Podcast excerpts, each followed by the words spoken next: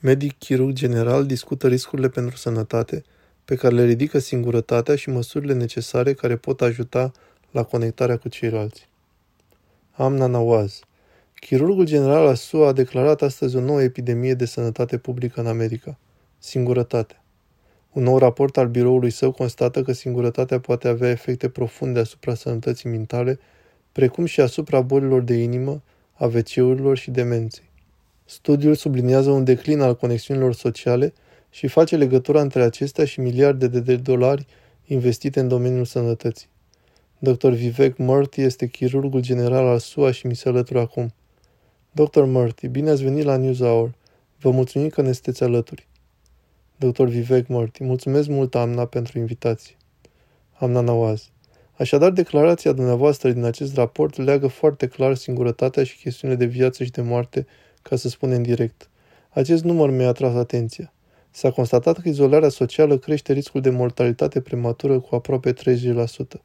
Cum și de ce ați ajuns să vă concentrați asupra acestui subiect?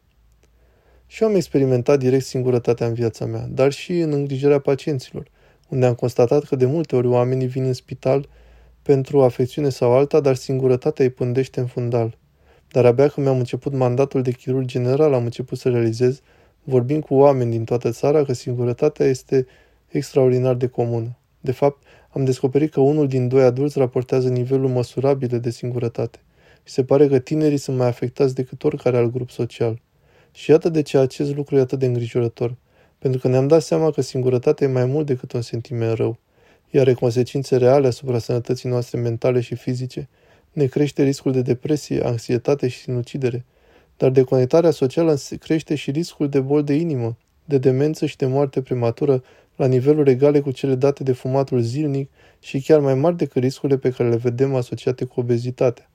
Așadar, oricum ați privi lucrurile, singurătatea și izolarea sunt probleme de sănătate publică care trebuie prioritizate.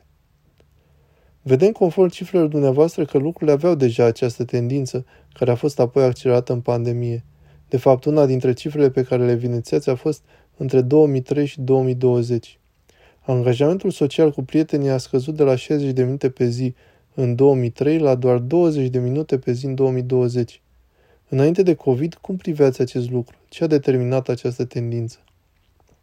Sunt o serie de factori și mă bucur că ați menționat COVID, pentru că a turnat combustibil pe un foc care deja ardea. A exagerat singurătatea și izolarea, dar asta se construiește de zeci de ani. Am observat o scădere a participării în organizațiile comunitare și religioase și la ligile de recreere pe parcursul mai multor decenii. Am văzut că tehnologia a schimbat în mod fundamental modul în care interacționăm unii cu alții și cum comunicăm între noi și, din păcate, a înlocuit adesea ceea ce înainte erau conexiuni bogate în persoană cu conexiuni online care adesea sunt de calitate inferioară. Și în cele din urmă vedem că oamenii se confruntă pur și simplu cu schimbări majore în viețile lor se deplasează mai mult, își schimbă mai des jobul, iar asta poate perturba o mulțime din relațiile noastre sociale.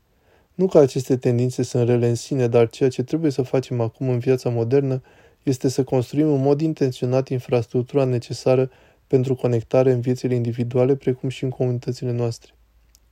La ieșirea din pandemie, cred că mulți oameni au făcut alegeri pe care le credeau bune pentru bunăstarea și sănătatea lor mentală, reducând numărul de prieteni cu care se văd la un grup de bază sau lucrând de acasă mai des, având această flexibilitate în viața lor. Se pare că spuneți că ar putea exista o parte negativă pe termen lung pentru unele dintre aceste alegeri, adică cum rezolvăm asta? Se pare că alegerile pe care le faci cu privire la prietenii sunt critice aici, pentru că nu e vorba doar de a avea oameni în jur, relații, e vorba de a avea relații sănătoase. Așadar, unii oameni în timpul pandemiei s-au concentrat mai mult pe relațiile care susțin cu adevărat și este un lucru bun, dar alți oameni s-au văzut reducându-și toate interacțiunile sociale, iar asta poate fi dăunător. Așadar, calitatea contează cu adevărat. Una dintre îngrijorările mele în această privință, pe măsură ce ne gândim la diversi factori care determină singurarea, este, cred că, pentru prea mulți oameni, în special mulți dintre tinerii noștri, experiența cu social media a evidențiat importanța cantității de conexiuni în detrimentul calității. Și știm că aceasta nu e o rețetă pentru o conexiune mai bună. Dar în cele din urmă țineți cont de asta.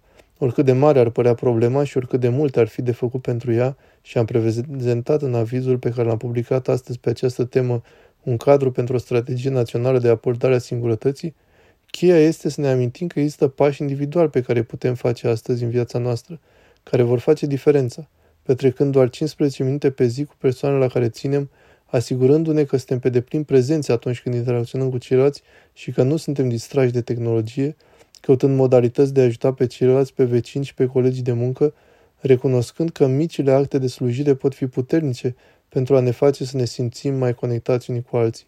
Aceștia sunt pașii mici care pot face o mare diferență în cât de conectați ne simțim. Ați menționat social media și știu că anterior ați vorbit despre îngrijorarea dumneavoastră că tinerii în special folosesc social media.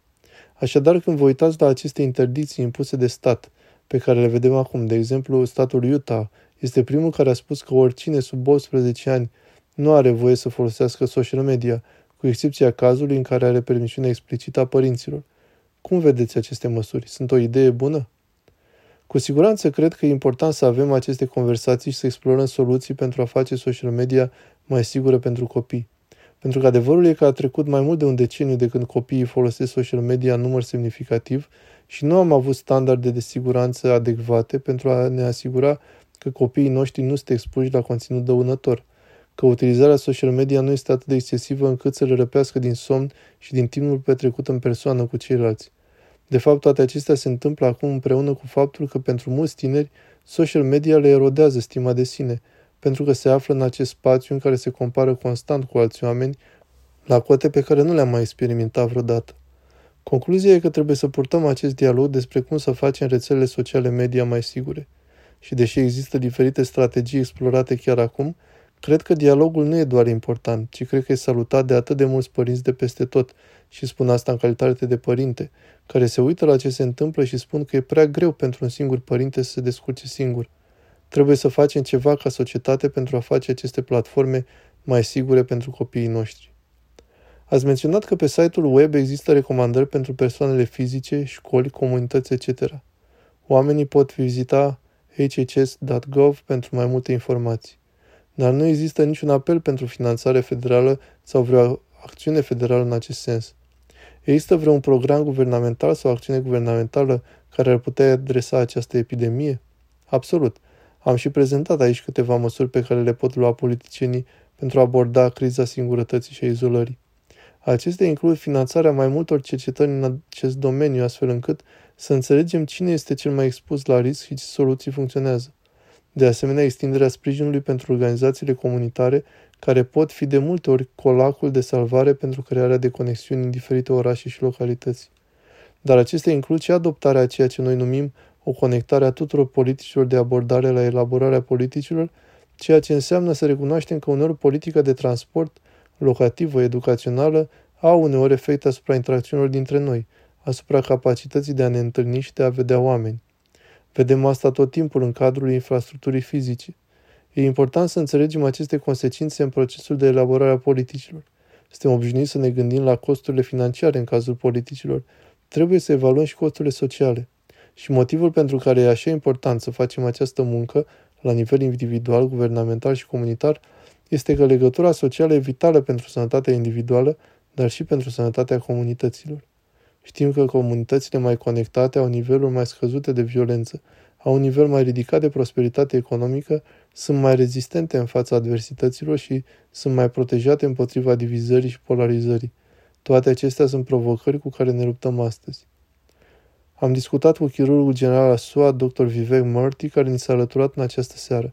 Dr. Murthy, vă mulțumesc pentru dialog. Mulțumesc foarte mult, Amna.